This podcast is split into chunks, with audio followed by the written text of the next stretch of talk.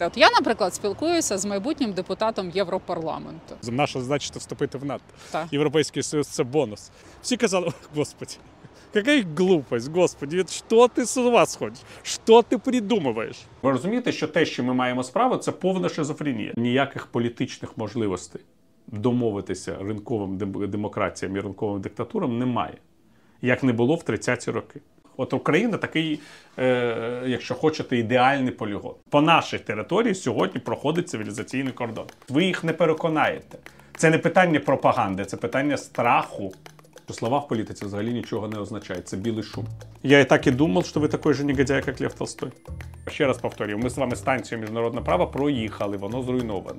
Коли ви хочете порозмов- порозмовляти з калькулятором, і ви питаєте мене е, 5 плюс 5 10, я вам кажу 10. Скільки буде 5 плюс 5, питаєте ви? 10. А я буду вірити, що 15. Я не проти, але я не можу вам дати цієї відповіді. Жовті кеди це прості питання, прості питання, на які немає простих відповідей, є ґрунтовні відповіді. Жовті кеди це символ свободи і оптимізму. Зараз ми без фінансування. Вирішується доля двох грантів.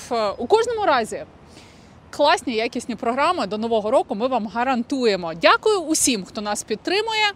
Е, Коментарі, поширення, Patreon, банка. Все це додає нам сили і енергії робити те, в що ми віримо. А це журналістика без компромісів з сумлінням, спілкування з тими, хто нам подобається, з тими, кого ми поважаємо. Знакове місце для революції гідності, Динамо, стадіон імені Лобановського. В Києві багато таких місць, які пов'язані з е, тим, що Київ так чи інакше арена для всіх цих революцій. Ви пам'ятаєте, для- яким обвугленим було це місце? Це Звісно. вулиця Грушевського. Мені особливо дороге місце навпроти. Леся Українка, напис Хто визволиться, сам той вільний буде. Я пам'ятаю, як починалися події на Грушевського, коли я проїздив, мені здається, з Майдану через е, Грушевського і вже побачив, що починається. Я побачив, як перші колони йдуть, я вже зрозумів, що е, попереднє життя закінчилося. А за час революції гідності у вас з'явилося відчуття, що Росія повномасштабно нападе на Україну? В мене не було е, відчуття повномасштабного нападу, яке з'явилося під час революції гідності. В мене було абсолютно очевидно, що якщо Україна чи будь-яка інша колишня радянська республіка ухвалить е, рішення про самостійний розвиток, будуть якісь е, очевидні дії з боку Росії, тому що Росія з 90-х років підкорялася абсолютно чіткій формулі. Все це має бути рано чи пізно повернуто, поспішати не потрібно. Потрібно, щоб все це знаходилося в холодильнику. І е, по суті, те, що відбувалося в 13-14 роках, воно не залишало Росії особливих е, сумнівів в тому, що Україна з цього холодильника остаточно вийшла. 2004 рік залишав сподівання, тому що була ідея політичного реваншу, а в 2014 році вже такої ідеї не було. Ми з вами зараз в погодньому холодильнику. Плюс 3 градуси в Києві відчувається як мінус 3, тому я пропоную перейти в тепліше місце. Але поки йдемо, пропоную поговорити. От я, наприклад, спілкуюся з майбутнім депутатом Європарламенту. Якщо в часи мого життя ми станемо е, частиною Європейського Союзу, ви ж розумієте, що все це такі умовні речі. Коли ви в інтерв'ю моїм колегам казали, що ви плануєте стати депутатом Європарламенту, у вас не звучало такого скепсису. Але ж від України Е, я думаю, що є у нас, ви знаєте, співвітчизники, які вже стали депутатами Європарламенту, скажімо, від Угорщини. Це простий шлях. А є шлях абсолютно інакший, щоб твоя країна стала е, частиною Європейського Союзу. Я ж казав, що я готовий балотуватися в Європарламент, якщо за мого життя. Україна стане е, членом європейських е, інститутів. Поки що зі стандартної точки зору, враховуючи те, що питання територіальної цілісності України не виглядає вирішено, я думаю, що питання європейської євроатлантичної інтеграції України це не питання близького майбутнього, навіть якщо уявити собі, що за наступні 10-15 років ми пройдемо переговірний процес. Так що беріть цей конфлікт на десятиріччя. Коли два народи борються за одну територію, кожен з них абсолютно щиро вважає цю територію своєю, готовий платити будь-яку ціну за е, домінацію на такій території, немає ніяких передумов для вирішення конфлікту. Ну ми ж не говоримо про єС і НАТО в одному флаконі. Може бути спочатку ЄС, і тоді 30-й рік виглядає реалістично. Я думаю, що е, якщо спочатку буде ЄС, то може так статися, що не буде чому інтегруватися з Європейським Союзом. Наша значить вступити в НАТО. Так. Європейський Союз це бонус. А нам потрібна безпека, тому що повторюю, ми маємо справу з сусідньою державою, переважна більшість мешканців якої щиро впевнена, що Україна це історична територія російського народу. Ніяких інших шансів, окрім колективної безпеки, щоб переконати росіян в тому, що це не так, у нас не існує. Це питання, яке я вам мала поставити пізніше, але поставлю зараз. В кінці 80-х, на початку 90-х ви жили і працювали в Москві. Як тоді е, росіяни ставилися до українців? Ми знаємо, чи змінилося щось зараз? Як ви думаєте, в їхньому ставленні до українців? Я не розумію, що ви маєте на увазі, що ми знаємо, як росіяни ставилися до українців. Як по-вашому? Е, Як до менших братів? Мені здається, що росіяни взагалі сприймали весь радянський союз як державу менших братів. Українці якраз були швидше чимось іншим. Е, Вони були партнерами по імперії, а не меншими братами. Росіяни були щиро впевнені, що якраз разом з українцями почасти з білорусами вони будують цю імперію. Ну, міноритарними партнерами, швидше за Як все. сказати, росіяни вважали українців прапорщиками, людьми, які захоплюють е, керівні позиції, людьми, які ними керують. Запитайте будь-якого росіянина, який служив в радянській армії. Я вам казав, що це саме ук- українець був тією людиною, яка була на е, близьких, близьких стосунках з начальством. А він, росіянин, виконував накази цього українця. Так що я знову кажу, по-різному сприймалися українці. Українці сприймалися як люди, які були міліціонерами на Арбаті, якщо вам цікаво е, сприйняття українців, які розганяли дубинками росіян. Різні були Uh -huh. ситуації. Ви ж не забувайте, що ми маємо справу не з стереотипами, якими ми живемо зараз, а з реальністю, яка існувала на той момент. І як ви розумієте, дуже багато людей з України намагалися зробити кар'єру в е, Росії і бути більшими шовіністами, ніж самі росіяни. Я дуже добре пам'ятаю редакцію газети Правда, в якій ось вся ця. Там у кожного кореспондента був кабінет, і весь коридор був в українських прізвищах. Я був дуже е, здивований. Я пам'ятаю, як я вперше акредитувався в е, прес-центрі Міністерства закордонних справ Радянського Союзу. Я тоді був е, кореспондентом молоді України. Мені потрібно було акредитуватися на візит е, Рональда Рейгана.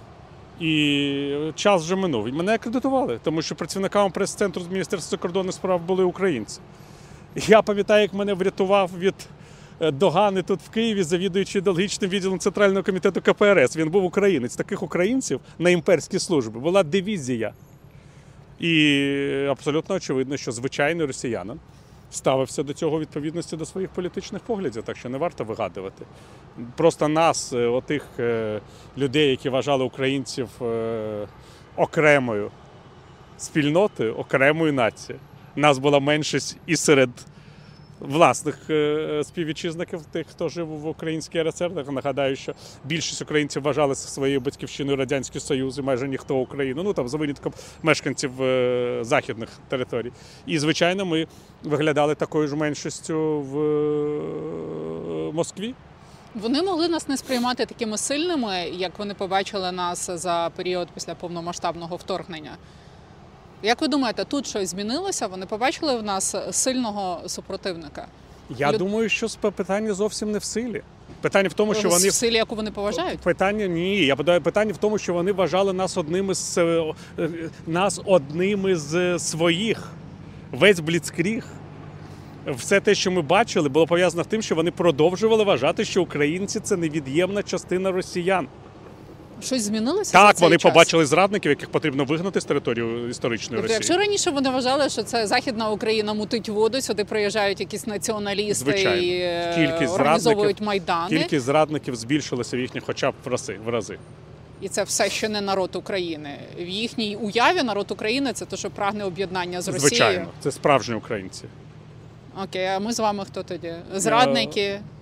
Ми, ми люди, які просто виконують інструкції Держдепу по знищенню Росії. Я Ок. думаю, я, я не готовий розбиратися в цих сортах шизофренії, але те, що це е, саме так, можна зрозуміти по бліцкрігу. Вони ж дійсно йшли сюди як на парад, тому що вони були впевнені, що їх вітатимуть. І вони завжди інтерпретували будь-які вибори саме так, як їм хотілося. Ось що таке обрання е, Володимира Зеленського президентом України? Це, це врешті-решт, реванш після Майдану. Це 73% людей, які не хочуть жити під пануванням прозахідних націоналістів. А що таке небажання Володимира Зеленського домовлятися з Володимиром Путіним на тих умовах, які були щедро запропоновані російським президентом у Парижі? Зрада виборців. Тому, в принципі, президент Володимир Путін прийшов сюди на танках до виборців Володимира Зеленського. Щоб відновити те, за що вони голосували після того, як той, за кого вони проголосували, зрадив їх. Це І- навіть не імперська для мене свідомість, а бункерна якась. Ні, це імперська свідомість. Чому? Це типова імперська свідомість. Ви знаєте, коли мене вперше назвали в е, Росії українським журналістом? Вперше. В 2004 році. З того часу я працював в Москві вже 15 років. Не було ніякого секрету, що я український журналіст. Я був акредитований при Міністерстві закордонних справ Російської Федерації як кореспондент спочатку молоді України, потім е, дзеркала тижня і дня. Я писав тексти до українських видань. Я говорив, що я український журналіст там, де це взагалі потрібно було себе представляти. Всі казали, «Ой, господи, яка глупость, господи, що ти з ума сходиш? Що ти придумуєш? Це помаранчева революція. Помаранчева революція, коли я виступав з доповіддю в е, центрі Карнегі, і там мене представили люди, з якими я роками спілкувався. І я значить, вийшов, сказав, український публіцист Віталій Портик, а що, що случилось, колеги? Наверное, що-то случилось. І на телевізійному ефірі моєї колеги Світлани Сорокіної я теж там виступаю. Мене теж там представили як українського е, журналіста. І це був перший раз. Був один раз, коли мене виганяли з прес-конференції нашого з вами друга Костянтина Затуліна в 90-ті роки. Е, Коли я, я прийшов туди за дорученням редакції независимої газети.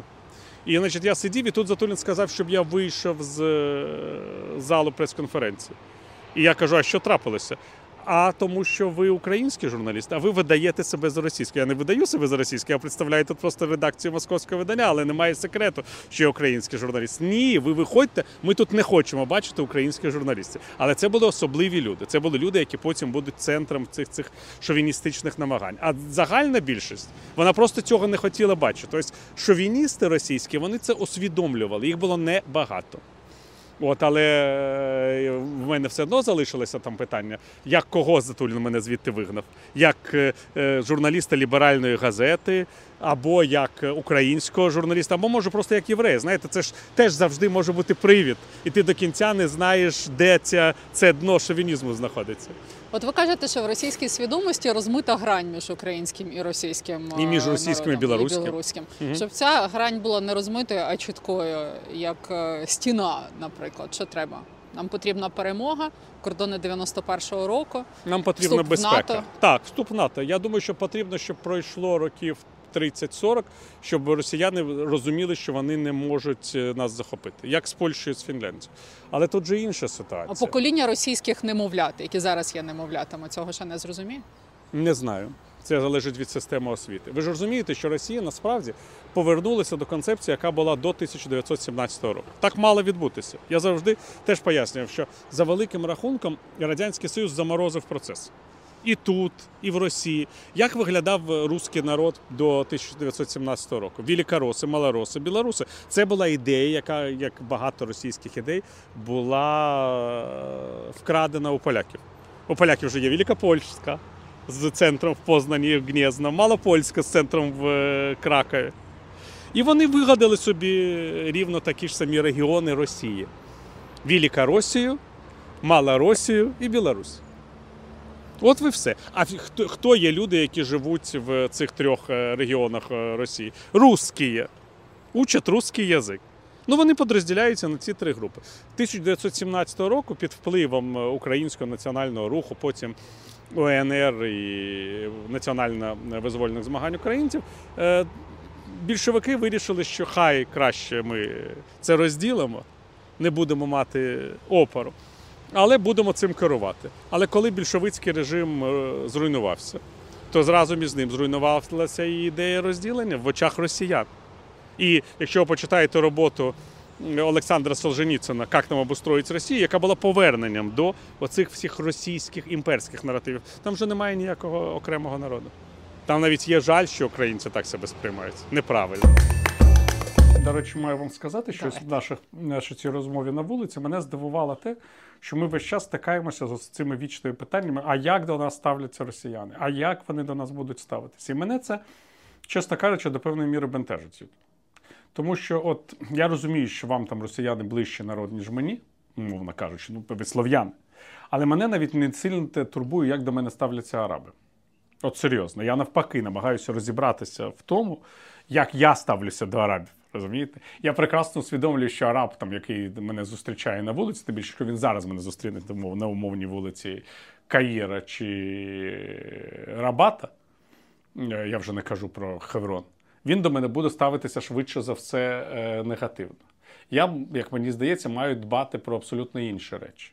Перше, про те, щоб сам не перетворитися на такий. Е, експонат, який буде ненавидіти людину тільки за її походження, чи за її, там, умовно кажучи, культурний е- е- контекст. І я вже не кажу про політичний. А друге, щоб подбати про власну безпеку. Ну, тобто, якщо я розумію, що до мене будуть ставитися не дуже добре, то я швидше за все не маю виходити вночі на темну вулицю Каїру. Хоча ще там півроку тому я там спокійно гуляв. Те ж саме між росіянами і українцями. Немає ніякого значення, як росіяни ставляться до українців. Це їхня внутрішня проблема. Розумієте? Для українців важливо, щоб вони жили у безпечній державі і щоб вони не думали про е, росіян як про таких. Це близькі народи, і росіяни, і українці, і білоруси, і поляки, і чеки, і словаки. Це слов'янство, вони просто різні. Росіяни цього не визнають. Мені здається, що важливо, щоб росіяни визнали нас окремим народом. Не важливо. Росіяни можуть цього ніколи не зробити. Важливо інше щоб ми, українці мали можливість розвиватися як самостійна держава. Росіяни не претендували на те, щоб нав'язувати українцям свою точку зору. Дайте спокій росіянам. Болгари не визнають македонців окремим народом. Не визнають. Питання в іншому. Питання в тому, що македонцям важливо не те, щоб болгари їх визнали, розумієте? А щоб македонці існували щоб людина, яка вважає себе македонцем, мала можливість існувати у своїй державі. Те ж саме е, про українців можна сказати. І Ми знову і знову зустрічаємося із цими дивовижними, я б сказав, постколоніальними речами. Угу.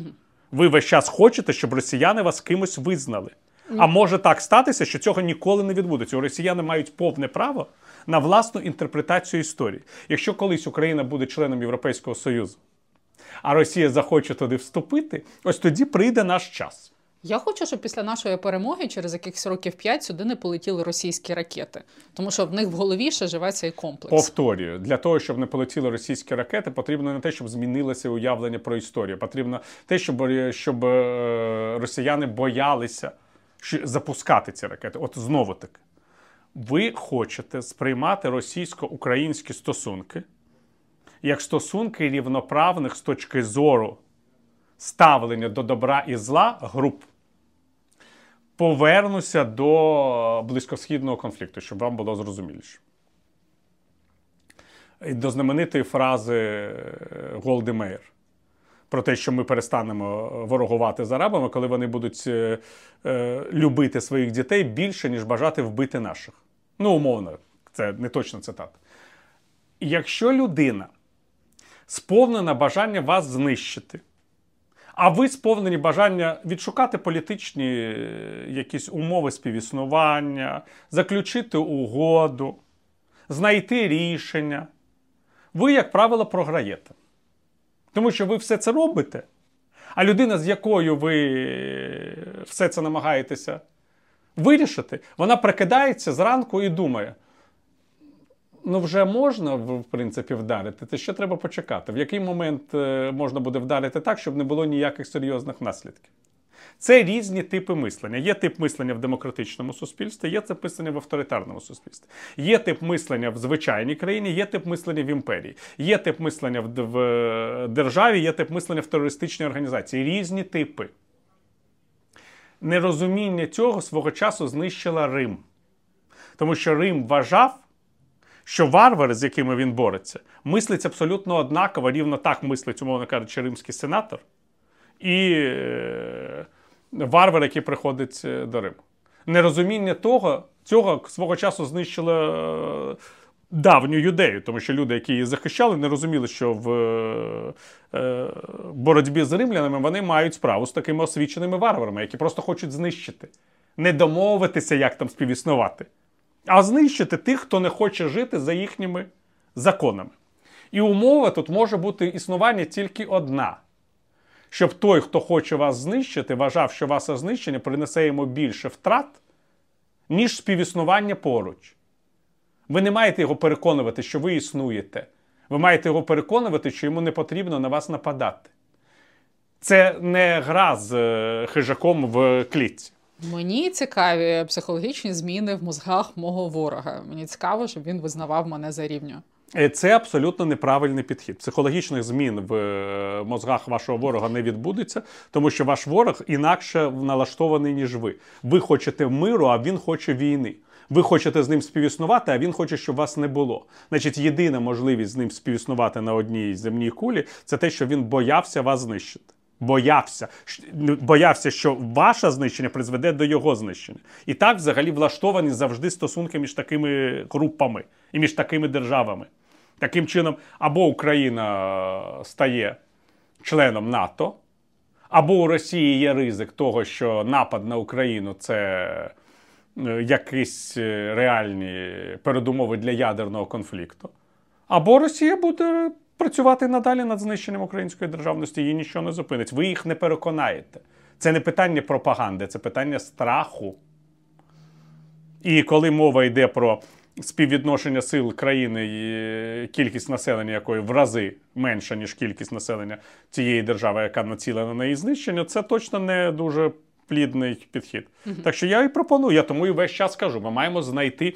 У нас є прості задачі: збереження е, нації, збереження держави і безпека. Всі ці- виконання цих трьох задач виводить нас у майбутньому на вирішення питання територіальної цілісності, що в принципі ми колись потрапимо, в чому я не впевнений, у світ міжнародного права. Ви ж розумієте, що він вже зруйнований, і вже напевно ми з ними не зустрінемося в класичному вигляді. Так, Росія його вже зруйнувала. Так. Все, його немає. Ну, ви мені пропонуєте внутрішній локус контролю, не зовнішній локус контролю, а себе зміцнювати, про себе думати. І хай там інші роблять, що У вони нас бажають. завжди був простий вибір у людей, які жили на цій території: жити на околиці Європи чи жити на околиці Євразії. Це географія, її не можна скасувати. Ми весь час, з часів е- Богдана Хмельницького, жили на околиці Євразії. До... Я навіть не можу сказати, що це був захист для українського народу. Швидше це було самознищення або знищення руками росіян. Тепер ми зробили інший вибір, що ми живемо на околиці Європи. Ну тому що якщо ми входимо до Європейського Союзу, як ви розумієте, далі після нас нічого немає. Починається Євразія, починається Росія. Ми, звичайно, можемо казати, що ми центр Європи, я не проти. Хай буде центр, але центр все одно знаходиться на околиці Європи. Тому що наступна за нами країна не європейська, вона євразійська. І більше того, вона робить зараз вибір цивілізаційний на користь Азії. Якщо ми подивимося на табло аеропорту Шереметьєво, там написано російською і китайською мовами назви рейсів там, до Білграду чи до Стамбулу. І не англійською. Це вибір. Росіяни мають на нього повне право. Хай вибирають все, що завгодно. Це їхнє право вибирати. А наше право вибирати іншу цивілізацію, але будь-яка цивілізація десь має кордон. Ось ми можемо вибрати або той кордон, або цей кордон. По нашій території сьогодні проходить цивілізаційний кордон. Ось там, де стоять війська Російської Федерації, війська України, це, якщо хочете, кордон між Європою і Євразією. Не тільки між демократією і диктатурами, між цивілізаційними світами. І нам просто потрібно, щоб цей кордон виглядав облаштованим. Все. Ми а вже, що? Ми вже свій вибір зробили. Ну, ми його зробили, але нам потрібно його ще захистити, тому що цей вибір буде захищений тільки якщо російські війська не будуть в Ужгороді. А якщо вони будуть в Ужгороді, яке має значення, що ми з вами зробили? Цей же вибір він силою захищається, а не на міжнародних конференціях. От і все. І знову таки мене в цій ситуації абсолютно не бентежить, що про це будуть думати росіяни. Я, на відміну там від багатьох е, моїх колег, як ви знаєте, розмовляю з російською аудиторією десятиріччями. Але знову таки даю собі звіт в тому, що ця розмова Е, Це розмова для дуже невеликої кількості людей в Росії, які бажають бути європейцями. Я пам'ятаю, у мене колись був ефір е, на радіо Ехо Москви, і хтось з слухачів запитав, чи вважаю я Росію європейською державою. Я сказав, що важлива не моя думка, а скажімо, думка Льва Толстого, який був впевнений, що Росія це європейська країна. І людина, яка задавала це питання, сказала: Я і так і думав, що ви такий же негодяй, як Лев Толстой. Ну, А його думка яка була? Ну, Ну, не, не Толстого, а цього слухача. що це, не, що це не Європа. Тому що є багато людей, які не сприймають Росію як Європу, переважна більшість. Мені здавалося, що вважати себе Європою їм би мало лестити. ну знову таки, це стереотипне бачення. А для росіянина Росія це щось більше, ніж п'ять Європ. Це справжня цивілізація, руський мір і велика імперія, те, що завжди всіх рятувала. Держали щит між монголами і Європою. Це ж блок написав, не ми з вами. Це ж цивілізаційні моделі, вони в голові. І знову таки, я е, коли е, роблю якісь е, відеоматеріали російською мовою чи пишу тексти, я точно знаю, що переважна більшість людей, які будуть це слухати, бачити чи читати, не росіяни, не громадяни Росії. В моїй російськомовній аудиторії завжди росіян буде. І так було завжди з перших днів моєї роботи на російському ринку. Меншість. Багато людей, які мене читають російською мовою. Я, в принципі, для них працюю російською мовою. Вони можуть бути з Ізраїлю, з Казахстану, з Балтійських країн, там, з Вірменії чи Азербайджану, з Грузії. Ну, тобто, об'єднує російська мова як інструментал розуміння е, матеріалу. А росіянам не цікаво, саме тому, що моє бачення цивілізації не співпадає з їхнім. І я не хочу їх перероблювати. Я хочу працювати з одно, як і в Україні, з однодумцями. Колись я одну росіянку, яка прекрасно володіє англійською мовою, запитала, чому вона за кордоном, от конкретно в Греції на Салоніках, не дивиться англомовне телебачення. Це був рік, коли росіяни збили Боїнг над Донбасом. А вона сказала, що їй вистачає російських каналів. Я кажу, а вас не, не бентежить, що там тільки одна точка зору. Вона сказала, ні, правда ведь одна. Ну от, це прекрасна ілюстрація. Це людина, яка Що знає англійську мову. англійською. Так правильно питання не в тому, хто що знає мову. Нам здається, що якщо людина дізнається про якусь мову, вона змінить е, е, своє бачення інформації. Я пам'ятаю, як в 90-ті роки в Білорусі з тим е, зустрівся вперше. Е, Коли Лукашенко вже повністю нав'язував всі ці совкові цінності суспільству. А в принципі, в інтернет був вільний. Ти міг абсолютно спокійно прочитати абсолютно інші тексти, подивитися на абсолютно інші ресурси. І навіть в Росії тоді було набагато більше свободи інформації, ніж в Білорусі. Але більшість людей, які голосували за Лукашенка, вони просто цього не потребували. Вони навіть не поти- не знали білоруської, тобто англійської мови, вони знали російську. Їхньої російської, яка була по суті для них мовою сімейного спілкування, вистачало б, щоб дізнатися, що відбувається насправді. Ну, їм- Правда ведь одна. Правда від одна, абсолютно точно, але їм було не цікаво. І, до речі, це призвело до цієї трагедії білоруського народу, як ви розумієте. Багато років життя в цьому холодильнику цивілізаційному. А потім, коли вже з'явилося бажання вибратися з цього холодильника, то стало пізно. Ви якось сказали, що світом зараз керують не люди, а тенденції. Які тенденції керують світом? Світом завжди керували тенденції. Люди ніколи не керували світом. Якщо б люди керували світом, це був зовсім інший світ. Які, Є- які якби люди ним керували? Якби припустити, що світом керують Байден, Путін, Та це Сі був, то це був би цей е, світовий заколот, це божевілля, яке в головах багатьох наших з вами е- сучасників існує про якийсь там світовий уряд, який всім, всім диктує, е, як жити. Ні. які тенденції керують зараз світом? Якщо коротко, зараз е, перший період в історії е, людства, коли е, ринкові демократії зустрілися з ринковими диктатурами в одному цивілізаційному, я б сказав, просторі і в одному цивілізаційному змаганні. Чого не було раніше? Тому що раніше були диктатури були не ринковими, як правило. Це стосується там і Радянського Союзу, і Китайської Народної Республіки. А е, ринкові диктатури, які існували в 30-ті роки 20-го сторіччя, вони були переможені війною. Вони зазнали поразки. Так, тоді ринкові демократії увійшли в союз з Радянським Союзом, але так чи інакше, співіснування ринкових демократій, ринкових диктатур було недовгим. Воно продовжувалося тільки кілька десятиріч. І я вважаю, що е, ніяких політичних можливостей домовитися ринковим демократіям і ринковим диктатурам немає, як не було в 30-ті роки. Конфлікт між ринковими демократіями і ринковими диктатурою може бути вирішений тільки великою війною, як це і показав досвід е, Другої світової війни. За великим рахунком, і Перша світова війна з її там розбіжностями між імперіями і квазідемократичними державами, які вже тоді існували, теж була пов'язана з цим. На жаль, коли існує спільна економіка і різний суспільний лад, то неможливо політично вирішити конфлікт. Конфлікти, я ще раз кажу, вирішуються, можна співіснувати, коли в тебе герметичне суспільство комуністичне, а в них там суспільство ринкове, і ви якось там на різних світ... площинах можете там 50 років проіснувати. Значить, зараз склалися, в принципі, умови, які дуже схожі на умови, які передували світовим війнам. Всі політичні передумови для Третьої світової війни. І це реальна тенденція. Єдине, е, що відрізняє ситуацію нашого часу від ситуації Другої світової війни, це наявність ядерної зброї.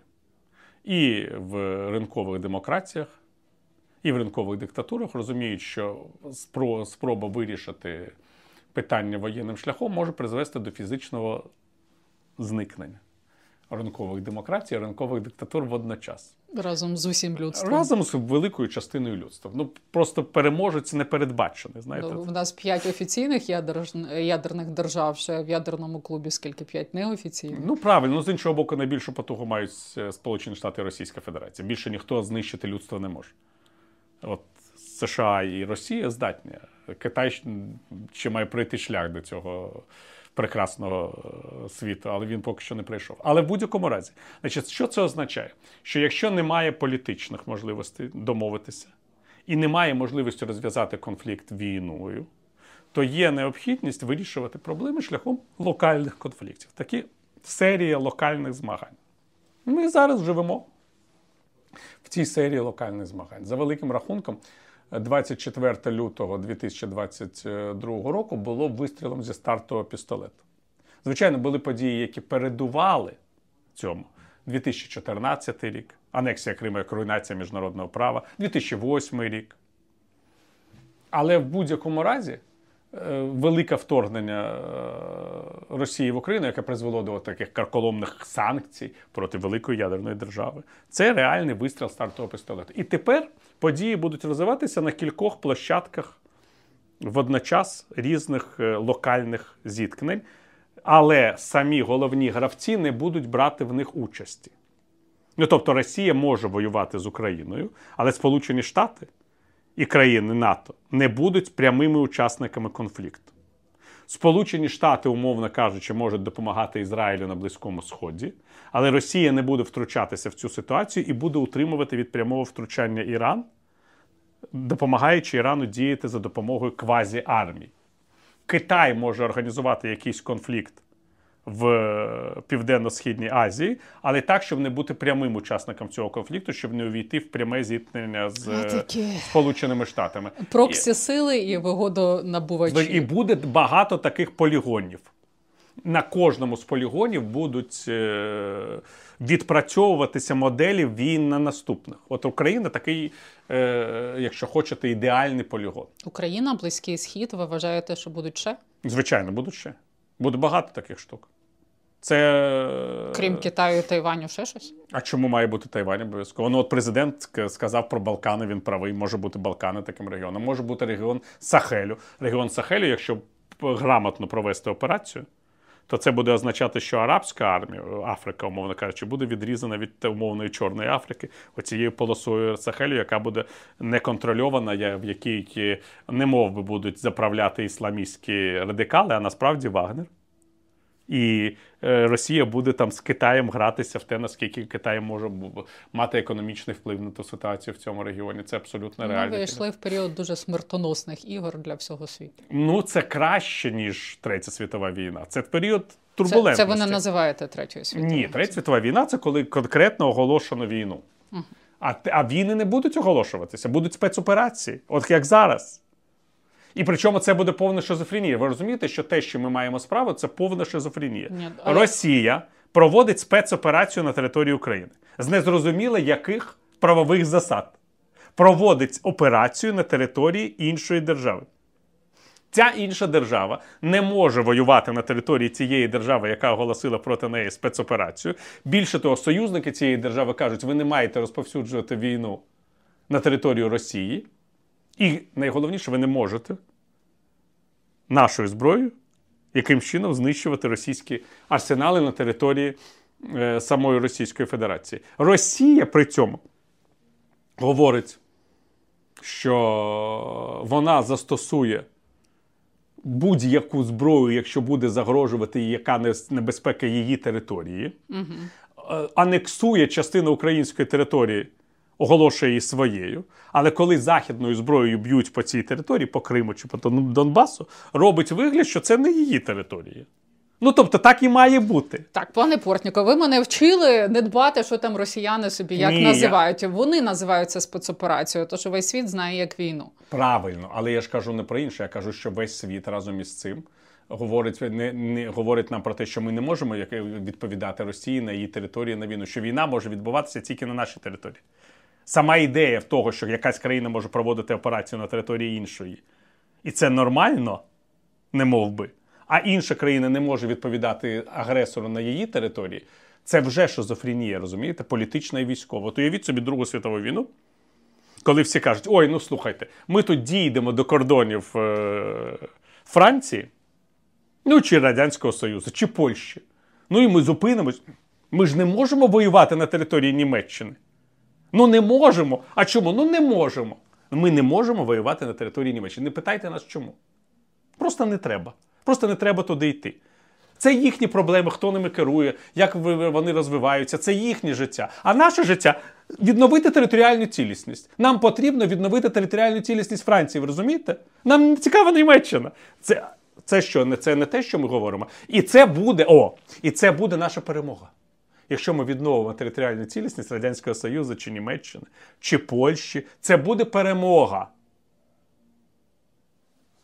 Це настільки страшно звучить, що я не можу навіть усміхатися. Ну, ну, ну погодьте, що в цьому є політична шизофренія. Тому я вам кажу, що ми не можемо екстраполювати події Другої світової війни і минулого на події сьогоднішнього дня. Тому що якщо ми почнемо аналізувати все, що з нами відбувається з позиції минулого, ми побачимо всю шизофренічність ситуації. Але минулого не буде. Ми не можемо повернутися в минуле ні з яких е, Ну, дивіться, ракурсів. якщо ви говорите про шизофренію, значить неможливо це все аналізувати логічно. Де зараз логіка? Я вам скажу, де зараз логіка.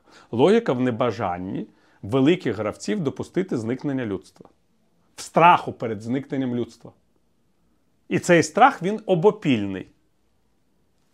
Я не знаю, наскільки він там живе в голові Володимира Путіна, тому що я не живу в цій голові і не хотів би в ній жити. Але ми бачимо, що в головах західних політиків він точно є. Не зрозуміло до кінця, наскільки він є в голові товариша Сі Цзіньпіна і китайського керівництва. Ну, Сі Цзіньпін з'їздив вже ж в Штати. Ну, з'їздити в Штати. Сказав, це... що е, земля достатньо велика, щоб там успішними Ну, були і Америка, сказ- і Китай. Сказав я, слухайте, я взагалі не вірю словам в політиці, я вірю тільки справам. А що ви побачили в цьому візиті? Я поки Щось нічого- хороше для України ви там побачили? Ні? Не побачив. Я не в принципі не, не дивився на цю ситуацію з точки зору України. Я дивився на цю ситуацію з точки зору можливості недопущення Третьої світової війни, як я вам сказав. А Україна це локальний момент в цій історії. І не побачили ще в візиті Сі Цзіньпіна в Штати. Я Знаків, побачив, що все на буде даний момент краще, ніж можна було сподіватись, ні? ні.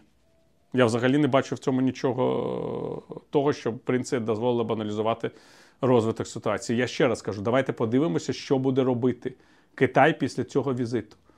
В авторитарних країнах є е, традиція пускати пил в очі ворогу перед тим, як здійснювати якісь рішучі дії.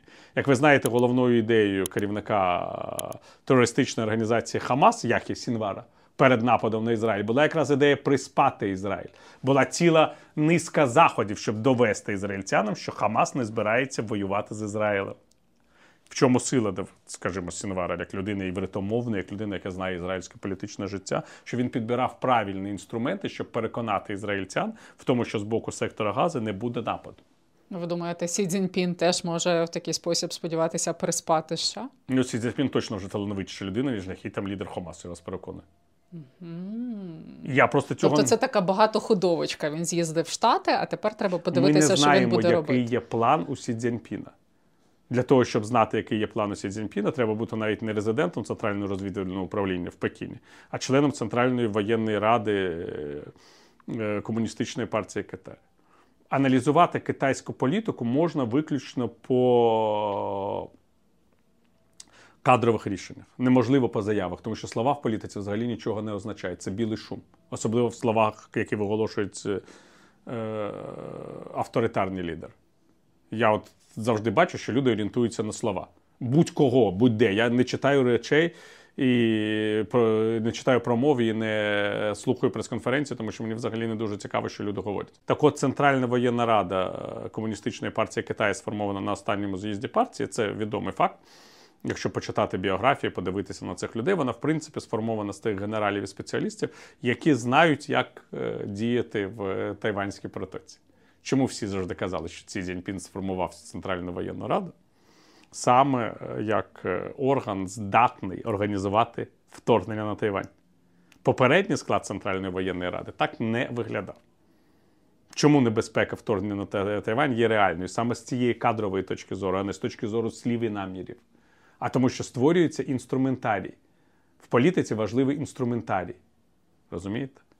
Я вам хочу нагадати, що е, російські керівники за тиждень до вторгнення в Україну казали, що вони не збираються нічого цього робити, що вони проводять навчання, як не соромно тим, хто підозрює їх у таких планах. Пам'ятаєте? Ну, наші навіщо? теж збиралися на шашлики, тому Ну, хай ну правильно, тому яке має значення ці слова? Хто куди просто збирається? запам'ятовуються ці слова. Слова, Всі добре сформульовані фрази добре запам'ятовуються. слова запам'ятовуються, але це пов'я... якщо ми займаємося аналізом політики, то ми займаємося аналізом е, кроків. От в політиці це як в, е, скажімо так, як в кримінальній діяльності, як в діяльності силових структур.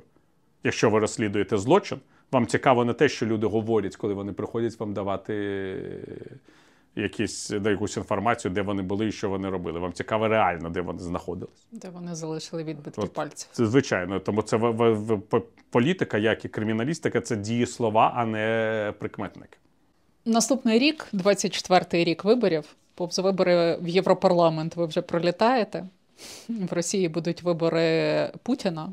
Я не кажу вибори в Росії, я кажу вибори Путіна, бо поки живий Путін в Росії вибори це вибори тільки Путіна. Вибори в Сполучених Штатах, які вам цікавіші, які можуть найбільше вплинути на хід війни в Україні. Вибори в Сполучених Штатах, звичайно, але знову таки треба розуміти, що поки ці вибори відбудуться, поки буде новий президент чи старий президент Сполучених Штатів, відбудеться маса подій. Е, Російські вибори Не щось мають ніякого важать, значення. ніякого значення немає. Та? Це просто ясно, що переможе Путін. Ну це ж не вибори, це плебісцит. В цьому випадку, в випадку з Росією, це звучить як матюк. Ну, в будь-якому разі це така, такий тип е, державного устрою, коли проводяться формальні електоральні процедури. Мені здається, що не тільки в Росії, як ви розумієте, в більшості колишніх радянських республік саме такий тип державного управління. Угу. А як ви думаєте, якби Путін до того часу помер, війна могла би зупинитися? Це впливає якось? Звичайно, впливає, але ми не знаємо в який бік. Тому що зміни в тоталітарній державі, а Росія перетворилася під час цієї війни з Україною на тоталітарну державу, вони завжди не передбачувані. Ми просто хочемо думати, що зміна очільника Російської Федерації призведе для позитивних до позитивних для нас змін. Може бути навпаки, може бути ради- радикалізація настроїв. Наступний керівник Росії може бути більш жорстко налаштований, бути не таким обережним, як Путін в своїх підходах до політики. Ми цього не знаємо. Путін, врешті-решт, достатньо обережна людина в ухваленні якихось таких принципових рішень. Він довго думає, він будує плани, він е, намагається розраховувати е, свої подальші дії. Він поводить себе як е, чекіст. Ми не знаємо, чи буде наступним керівником е, Росії такий от самий чекіст, чи чекісти делегують, скажімо, владу в Росії військовому. Може це бути чи ні. то це ж питання переходу влади. Або стане керівником Росії така людина, як там як е, Микола Патрушев чи Дмитро Медведєв. Люди з набагато більш. Е, я б сказав, радикальною позицією по відношенню до стосунків із Заходом, ніж сам Путін. Такі от переконані яструби на сьогоднішній день. Люди, які були більш обережними в своїх позиціях, мені здається, вони вже не відіграють такої ролі в російському керівництві. Війна тут далася в знаки. Були якісь люди, які хотіли більш обережно вирішувати ці питання. Тобто були прихильниками інтеграції України і інших колишніх радянських республік, але вважали, що це можна зробити шляхом не вії, не диверсії. Ну, ці люди втратили позиції. Я думаю, що зараз ми можемо спостерігати, як втрачають позиції там останні російські е, ці е, професіонали в е, керівництві держави, всі ці технократи, їхній вплив все менше і менше. Так що я не знаю наскільки. Відхід Путіна щось змінює кардинально. На кого з диктаторів минулого вам Путін схожий? Кого він нагадує? Путін не нагадує нікого з диктаторів минулого. Це перший випадок в історії, коли спеціальна служба взяла владу повністю в свої руки. Так ніколи не було.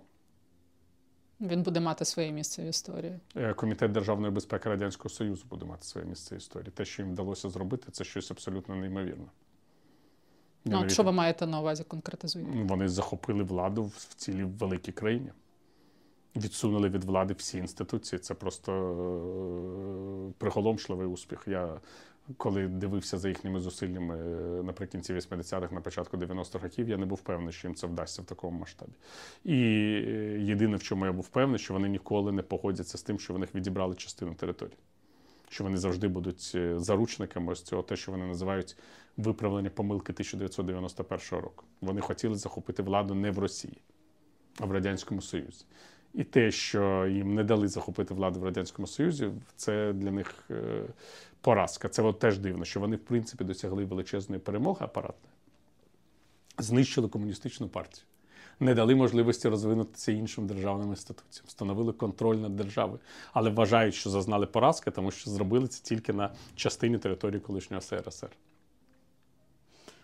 Як ви вважаєте, от вони помилилися, що відразу не спробували ну, відтворити щось схоже на Радянський Союз? Що дали нам стільки часу для того, щоб ми відчули себе українцями, відчули гідність, пройшли кілька революцій. Це було помилкою? У них не було особливих можливостей. У 1991 році вони самі розхитали ситуацію настільки, що створити щось на зразок єдиної держави у них не було шансів. Вони могли зробити таку єдину державу без України, але вони не хотіли без України. От в чому фокус. Вони вважали, тут їхня точка зору повністю спадала із позицією е, президента Російської Федерації Бориса Єльцина, що потрібно створити будь-яке інтеграційне утворення, в якому Україна буде присутня. Так з'явилася співдружність незалежних держав. Помилка полягала в тому, що для них співдружність незалежних держав була інструментом для створення нової союзної держави, а для нас інструментом для розлучення. Сказати, що вони дали нам можливість повністю на 100% реалізувати цей інструмент для розлучення, я теж не міг би. Тому що 1994 року вони сприяли приходу до влади Леоніда Кучми і перетворення України на таку олігархічну репліку Росії. Так що тут теж вони вони старалися. Але так чи інакше, самих історичних процесів вони не могли е, зупинити. Україна, хай і в вигляді переіменованої Радянської Республіки, розвивалася як відносно суверенна держава. І не тільки Україна. Всі інші колишні радянські республіки також єдиною країною, які, яку їм вдалося повністю зупинити в е, розвитку, була Білорусь. Ну тобто можна припустити, що Росія існує, поки вона воює. Ну що Україна не вертається. Ну ми любимо говорити, що нашій державності більше нічого не загрожує, раз ми вистояли стільки часу. Відповідно, Росія не може повернути оці всі свої е, втілити імперські мрії. Відповідно, вона може існувати, поки вона воює. Коли закінчиться війна, вона закінчиться розпадом і смертю Росії в цьому вигляді, в якому вона себе хоче бачити. В смерть Росії в тому вигляді, в якому вона себе хоче бачити, відбулася в 1991 році. І якщо Росія не зможе привласнити собі інші території, то вона так і залишиться цією Російською Федерацією. Е, в кордонах е, Російської Радянської Федеративної Соціалістичної Республіки. І це для неї буде велика поразка. Росіяни завжди будуть вважати, ну принаймні довгий час, що вони зазнали цивілізаційної поразки. Вони будуть державою, яка буде все своє наступне е, існування оплакувати свою поразку. Або Або розпадатися. або вважати великим успіхом те, що вона якусь частину чужих територій окупувала. Ми ж не знаємо, як це виглядати. А розпадатися. Далі. Не бачу особливих передумов на сьогоднішній день. І знову таки, ми ж не можемо історичний процес коригувати у відповідності до наших бажань. В Російська Федерація, на відміну від е, Радянського Союзу і Російської імперії, це по суті національна держава росіян. Росіяни там складають десь 80% населення. Так, повертаємо локус контролю всередину. Говоримо про нас, е, про українців, про українську владу і наше вміння будувати здорові стосунки, дорослі стосунки з зовнішнім світом. Такі меседжі зараз звучать від української влади, щоб переконати світ нам е, допомагати, нас підтримувати, підтримувати демократію. Чи вони достатньо? Я не думаю, що ми можемо когось в чомусь переконати, якщо люди не бачать е, цінностного забарвлення. Підтримка України залежить не від нас. Підтримка України залежить від того, наскільки цивілізований світ вважає за необхідне е, відстоювати власні цінності. Якщо ви хочете мати більшу підтримку, вам потрібно мати якнаймога більше трупів цивільного населення у рвах. Це хороший меседж. Буча, Бородянка, Ізюм. Викрадення українських дітей. Викрадення українських дітей. Якщо ми хоч не хо- якщо ми наші збройні сили зробили все можливе, щоб цього не було, то це і є наша перемога, розумієте? Ми не маємо отримувати перемогу за рахунок того, що хтось зґвалтує українських жінок чи вбиває українських дітей. Не маємо. І те, що відбулося за ці 20 місяців, це і є наш успіх. Наша армія не дає можливості варварам прорватися на нашу територію, вбивати, гвалтувати, викрадати. Але це означає, що підтримка буде менша. А як ви хотіли? Так виглядає людська психологія. От люди побачили наступ Хамас на територію Ізраїлю, побачили цих вбитих мирних мешканців. Були в жасі. Пройшло кілька тижнів. Ця ситуація вже відступила в е, бік у порівнянні з е, тим, що відбувається з мирним населенням в секторі Газу. І зараз ті самі люди, які ще недавно казали, Ізраїль має право на безпеку, говорять, зупиніть операцію в Газі, тому що гинуть жінки і діти. Помічаєте? Є закони, закони е, політики і закони історії. Якщо на вас нападає більш сильна країна і починає вбивати ваше цивільне населення, вам хочуть допомогти відбитися. Якщо ви входите в стан позиційної війни, це цікавить велику частину людей набагато менше. Це більше цікавить політиків, які вже мають переконувати своє суспільство тому, що вони мають бути більш е, емпатичними. З плином часу підтримки буде менше, грошей буде менше. Ну, Ми ж про це все говорили ще на початку війни. Ми казали, якщо ця війна перейде через 5-6 місяців, то звичайно цікавість до неї буде меншою. Люди будуть цим менше цікавитися, з'являться нові конфлікти, вони будуть відвертати увагу. Почитайте всі наші прогнози в, в травні-червні 2022 року. І, ми говорили, якщо ця війна перейде через екватор там 6-7 місяців, вона буде продовжуватися кілька років, може багато років. Зараз все це відбувається. Ніяких сюрпризів для нас немає. Це все те, що ми передбачали, це те все, що завжди відбувалося в подібних війнах. Якщо нічого не е, змінюється, якщо все розвивається за сценарієм, значить все йде нормально. Що для вас перемога і що нам потрібно для перемоги?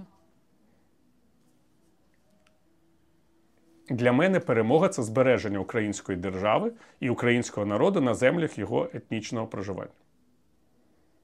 Для мене перемога те, чого хоче ворог. Тому от відвернути те, чого хоче ворог. Чого хоче ворог? Ворог хоче, щоб української держави не було і щоб українці тут не знаходились. Якщо українська держава після цієї війни, скільки б вона не продовжувалася, буде існувати, і якщо українці е, на цих землях будуть існувати хоча б в кількості 25-30 мільйонів е, людей, це буде означати, що нам вдалося відвернути плани так званого остаточного вирішення українського питання. Це найбільша перемога, на яку можна розраховувати. Все інше це вже політичні питання. У кордони 91-го року. Ну так це ж питання, на яке ми з вами не можемо запрограмувати. Кордони 1991 року можуть бути повернуті тільки шляхом або воєнного рішення. Тобто, якщо Збройним силам України вдасться звільнити цю територію. На сьогоднішній день ми не там, правда, ось на цій мапі. Або якщо колись там через е, певний час, не знаю скільки для цього потрібно, 20 років чи 50, буде політичне рішення, якщо не буде військового. Ну тобто може бути державність України, захищена державність України без кордонів 91-го року. Без визнаних кордонів 1991 року не може бути. А от без захищених, напевно, може бути на певному етапі. Це не одне і те ж. Якщо ви пам'ятаєте карти радянських часів, які видавалися на Заході, то е, на цих картах Латвія, Литва і Естонія були як суверенні держави. А на сучасних картах навіть є Тібет як суверенна держава. Але ніякої Латвії, Литви і Естонії реально тоді не існувало. Це був Радянський Союз. І Тібет був в складі Китайської Народної Республіки і залишається там. Це питання міжнародного права. Ще раз повторюю, ми з вами станцію міжнародного права проїхали, воно зруйноване.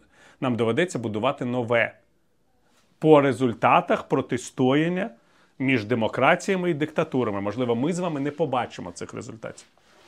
Просто не доживемо фізично. Не тому, що помремо молодими, а тому, що це довгий період. От не буду я вас називати реалістом, буду називати песимістом. Чому? Я хочу дожити.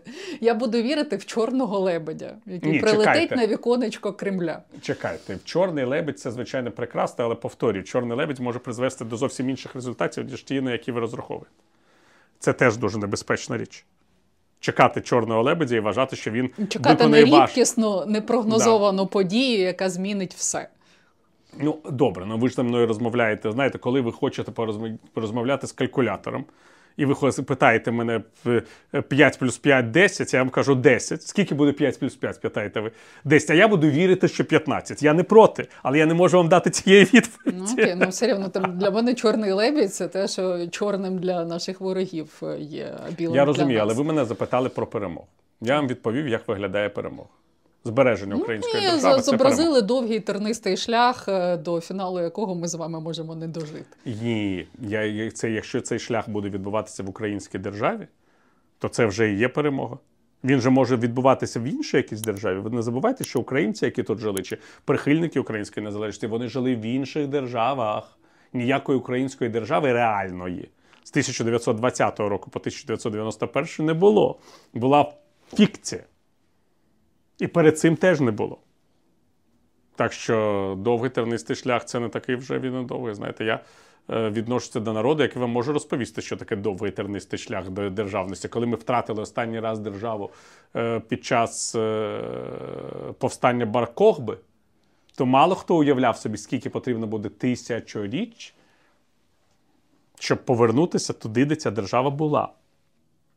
Але ж знову таки, це було не повернення, а вже новий абсолютно історичний етап. Тому я весь час кажу: не намагайтеся повернутися. Ну, я намагатимуся е, проводити історичні паралелі, коли ми е, встояли під натиском Росії на початку е, Великої війни, особливо після деокупації Київщини, було Так, багато була статей про радянсько-фінську війну 39-40 року, яку називають зимовою війною. От були алюзії на Маннергейма, що нам може це вдатися так само швидко і красиво. Це катастрофічна паралель. Тепер можна знайти багато статей про е, сербсько-хорватську війну Ще, початку ще одна катастрофічна паралель. Немає ніякого відношення жодна історія до нас. Немає. Фінськ- Ну просто фінам вдалося е, там залишитися незалежними, але вони втратили 10% своєї території, що треба було радянському союзу, щоб захистити Ленінград. Це з радянська міфологія, яку ви зараз повторюєте. Та Звичайно. Навіщо Радянському Союзу потрібно було захищати Ленінград? 150 кілометрів від Ленінграда. Ви зараз ту ж це саму- параноїдальне мислення. Параноїдальне мислення те ж саме, яке зараз говорять, що Україна не має бути членом НАТО. А хорватам вдалося натомість повернути все. Радянський Союз бажав приєднати до себе всі колишні території Російської імперії: Латвію, Литву, Естонію, Фінляндію, Польщу.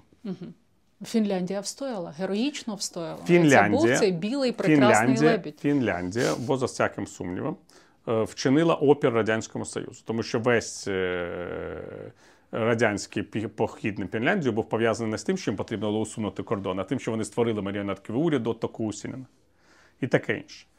Е, Через лінію Маннергейму вони пройшли. Оборонні споруди Фінляндії вони знищили. Фінляндія підписала дуже невдячний для себе мирний договір. Принципі, якщо був би ще один напад Радянського Союзу на Фінляндію, Фінляндія зникла б з політичної мапи світу. Фінляндії повезло не тому, що вона виграла зимову війну. Вона її не виграла.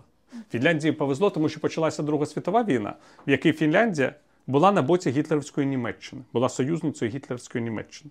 І була, як ви знаєте, зимова війна продовження, під час якої фінські війська повернули собі всі ці території, захопили Карелію і брали участь у забезпеченні блокади Ленінграда. Ну, Сталіну було не до Фінляндії. Справа не в тому. Справа в тому, що для того, щоб е, вивести фінські війська з фронту, союзники домовилися з Фінляндією про те, що її, її суверенітет буде е, гарантований в кордонах е, після Першої зимової війни. Але Фінляндія зате перестає бути союзницею гітлерівської Німеччини і, роз, і роззброює німецькі частини на своїй території.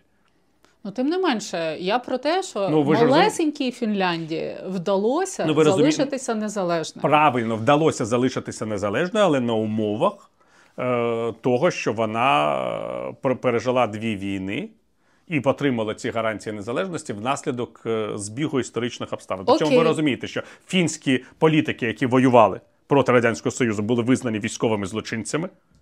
Ви це знаєте, так?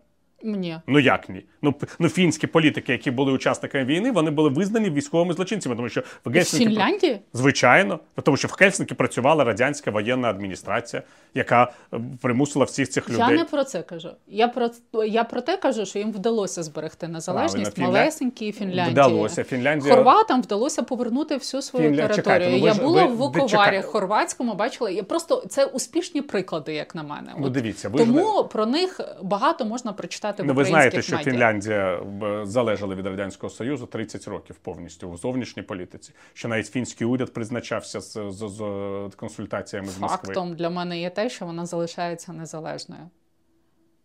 Країна, яку Радянський Союз теж бачив у своєму складі. Так, просто не зміг взяти, тому зробив частиною власної є впливу. успіх хорватів, яким вдалося повернути все, що серби в них загарбали набагато сильніше, яким вдалося відбити назад Вуковар. Дивіться, ви хочете розмовляти зі мною з точки зору стереотипів. Я розповідаю вам, як ви як від- оптимізму. як Я хочу відбу- сказати, Ні, що ні, є ні. оптимістичні приклади. Ні, є, ви хочете розповідати мені про історичні події е, стереотипними реченнями. Я вам намагаюся розповісти, як це відбувалося насправді. Ну можу повернутися, якщо вам не цікаво, як відбувалося реально з Фінляндією, що це невдалий приклад. Тому що, звичайно, якщо буде третя світова війна. Зараз ми зможемо відстояти свою незалежність, навіть якщо ядерними ударами буде знищена половина території країни, тому що Росія не буде зацікавлена воювати з Україною під час великої третьої ядерної війни. І ми, можливо, зможемо собі виторгувати щось в стосунках з Росією. Це ж не, не, не дуже хороший приклад. Ні, не дуже. Фінська незалежність дитя Другої світової війни, а не зимової війни. Я це вам намагаюся пояснити. Ви дивитеся на цю ситуацію окремо, тому що ви не, не взяли просто книжку, звичайно, з історії Фінляндії і не прочитали. А це потрібно робити, коли вам цікаві позитивні приклади. Тому що мені подобається Карл Густав Але ж ви жур... Карл Густав Маннергейм змушений був залишити країну і виїхати в еміграцію. Він навіть не помер у Фінляндії, тому що Радянський Союз примусив його до виїзду. Карл Густав Маннергейм створив лінію оборони, яка була знищена радянськими військами. І не його вина в цьому. Тому що маленька країна завжди їй важко воювати з великою за чисельністю, яка не рахує своїх е... Е, солдатів. Окей, паралель сербсько-хорватською війною. Серби- Теж дуже некоректно. Серба... Сербсько-хорватська війна це війна двох однакових по силі, по суті, потуг. Сербія не дуже велика країна, це не Росія. І Хорватія і Сербія досить схожі. За Зброя своїм, вся була в за Сербії. своїм військовим зброя була в Сербії, тому Хорватія змушена П'ять була років на- контрабандою щось таскали. змушена була зупинити війну, правда, щоб е, отримати достатню кількість зброї від своїх союзників, створити реальну армію і визволяти е, свої території. Але там є серйозна відмінність хорватсько-сербської війни від російсько-української. Я би сказав, принципова. Президент Слободан Мілошевич виходив з концепції, що всі серби будуть жити в одній державі. Я пам'ятаю цю промову, пам'ятаю цю промову на Косовому полі виголошено. Ідея заключається в тому, що Слободан Мілошевич не вважав хорватів сербами, як не вважав сербами боснійських мусульман. Він йшов по шляху етнічного чищення і захоплення суто сербських територій.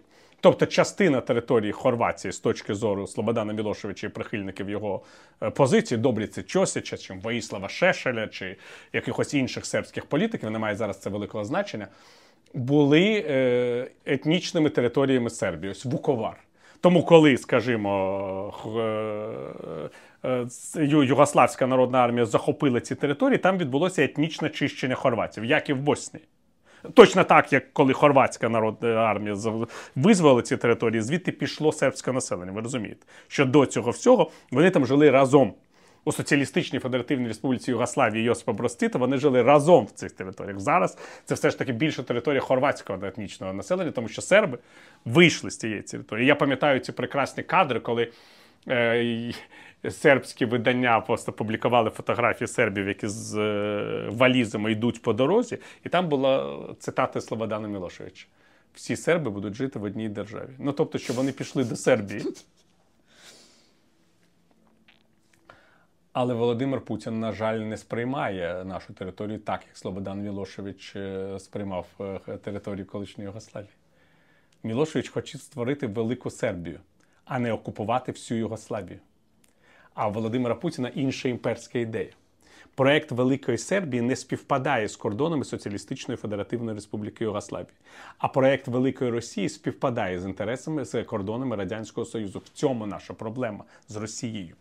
Якщо б ми з вами знали, що, скажімо, Путін виходить з моделі Слободана Мілошевича, що всі русські повинні жити в одній країні. Хоча це неможливо для імперської нації, як ви розумієте. Серби просто не імперська нація. Тоді ми з вами могли говорити: ой, ви знаєте, напевно, йому потрібно ось це, це і це.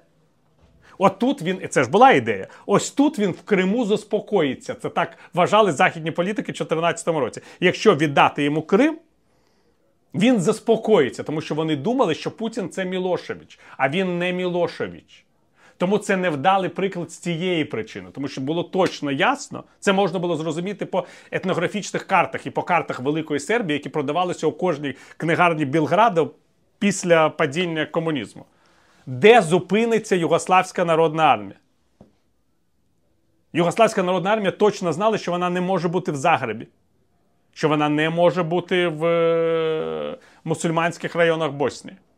Тому Мілошевич намагався поділити Боснію з Туджманом на, е, під час їхньої зустрічі в Охріді свого часу. Югославська народна армія не збиралася до Охріду і Схоп'я. Вона збиралася туди, де з точки зору сербських шовіністів жили серби. Різниця між шовіністичною програмою і імперіалістичною програмою це те, про що я вам кажу. Чому наша ситуація більш небезпечна, ніж ситуація в Хорватії?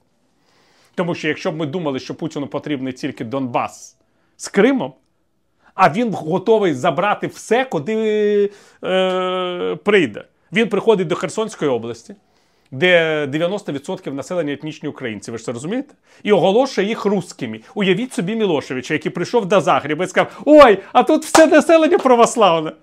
Ви самосерби. Самосерби, як ото і не знаємо. Ні, ну то вони ви точно знаєте. Сербія до Токіо. У Ну. них була ця штука. Ну, от от вам. Сербія до Токіо. Тобто, от у сербів була ідея, і це те, що їх згубило, що Косово є Сербія. Немає значення, що в е, Косово живуть етнічні албанці, ми їх виженемо, тому що це сербська земля. Ну добре, це ще можна зрозуміти як шизофренію. Але в будь-якому разі, це це я ще раз кажу, це різні абсолютно підходи. Тому російський підхід такий небезпечний. Це ми маємо пояснювати, тому що якщо ми почнемо гратися в хорватсько-сербську гру, ми обов'язково, я маю на, на зовнішньому контурі, можемо зустріти нерозуміння. Просто там не було ризику Третьої світової війни, а тут він завжди Там не було ризику Третьої світової війни і були абсолютно чітко окреслені кордони амбіцій. Було в принципі зрозуміло, куди він хоче дійти з першого дня. А тут не зрозуміло, куди він хоче дійти, тому що ми навіть не знаємо, якщо він хоче дійти до Ужгорода, йому точно не потрібно в Братиславу. Росія не знає границь, пам'ятаєте? От. Все, що можуть загарбати. Все, Це що така спонтанність, Так, куди все- рука дотягнеться. Куди рука дотягнеться, да. рука, руки загрібущі, як кажуть в Росії. Абсолютно точно. От ми з вами знайшли цю модель. І це небезпека. І тому потрібно поставити стіну безпеки. Там, де її вдасться поставити. Тільки чурбус крокодилів. Вони нам нічого поганого не зробили. Крокодили залишаться в, в, в е, Нілі. Так клімат міняється, можуть і до нас переповсти. Будуть сибірські крокодили. Якщо ще раз повернутися до теми виборів, вибори в Україні, коли вони доречні, як вам здається? Закінчиться е, активна фаза бойових дій. Колись буде скасований військовий стан. Після цього, через 6-8 місяців, відбудуться президентські і парламентські вибори. Наступного року це нереально. Наступного десятиріччя це реально. Наступного десятиліття. Ну, нашій владі хочеться швидше, тому що Я рейтинг можу розуміти може владу. падати далі. Це не має тут- ніякого значення. Ні? Ми тут живемо не заради інтересів влади, а заради інтересів держави в цій країні. Найгірше позаду чи попереду?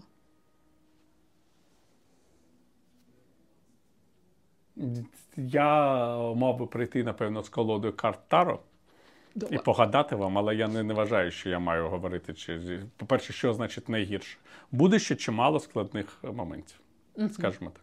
Ви своїй інтуїції довіряєте? Чи у вас немає Я чоловік, а таких не категорій? жінка. І це погано, звичайно. Ну, почекайте, у вас теж є права півкуля головного мозку. Вона не так працює, як е, у жінок. Я намагаюся рахувати, а не Ну, Тобто ви живете на своїй лівій півкулі, на Я логічному п- мисленні. живу просто на землі. Ясно. Е, Ви сказали, що неважливо, е, коли Україна стане членом ЄС, важливо рухатися в правильному керунку. Важливо рухатися в правильному напрямку. І важливо, щоб ми стали членами НАТО або отримали гарантії безпеки від країн-членів НАТО. Тому що якщо ми не збережемо державності, то питання європейської інтеграції не буде актуальним. Якщо говорити не лише про євроінтеграцію, всякі різні сфери важливі зараз, ми всюди рухаємося в правильному керунку. Поки що ми найголовніше, що ми робимо, ми виживаємо. Нам потрібно вижити. А рухатися це вже додаток до виживання.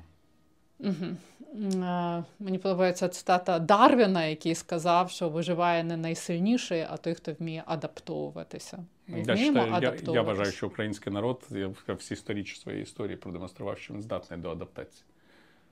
І український народ довго приходить до реальності, але потім живе в цій реальності краще, ніж багато з, з тих народів, які швидше цю реальність опановують. Це теж дуже важлива частина життя на таких землях.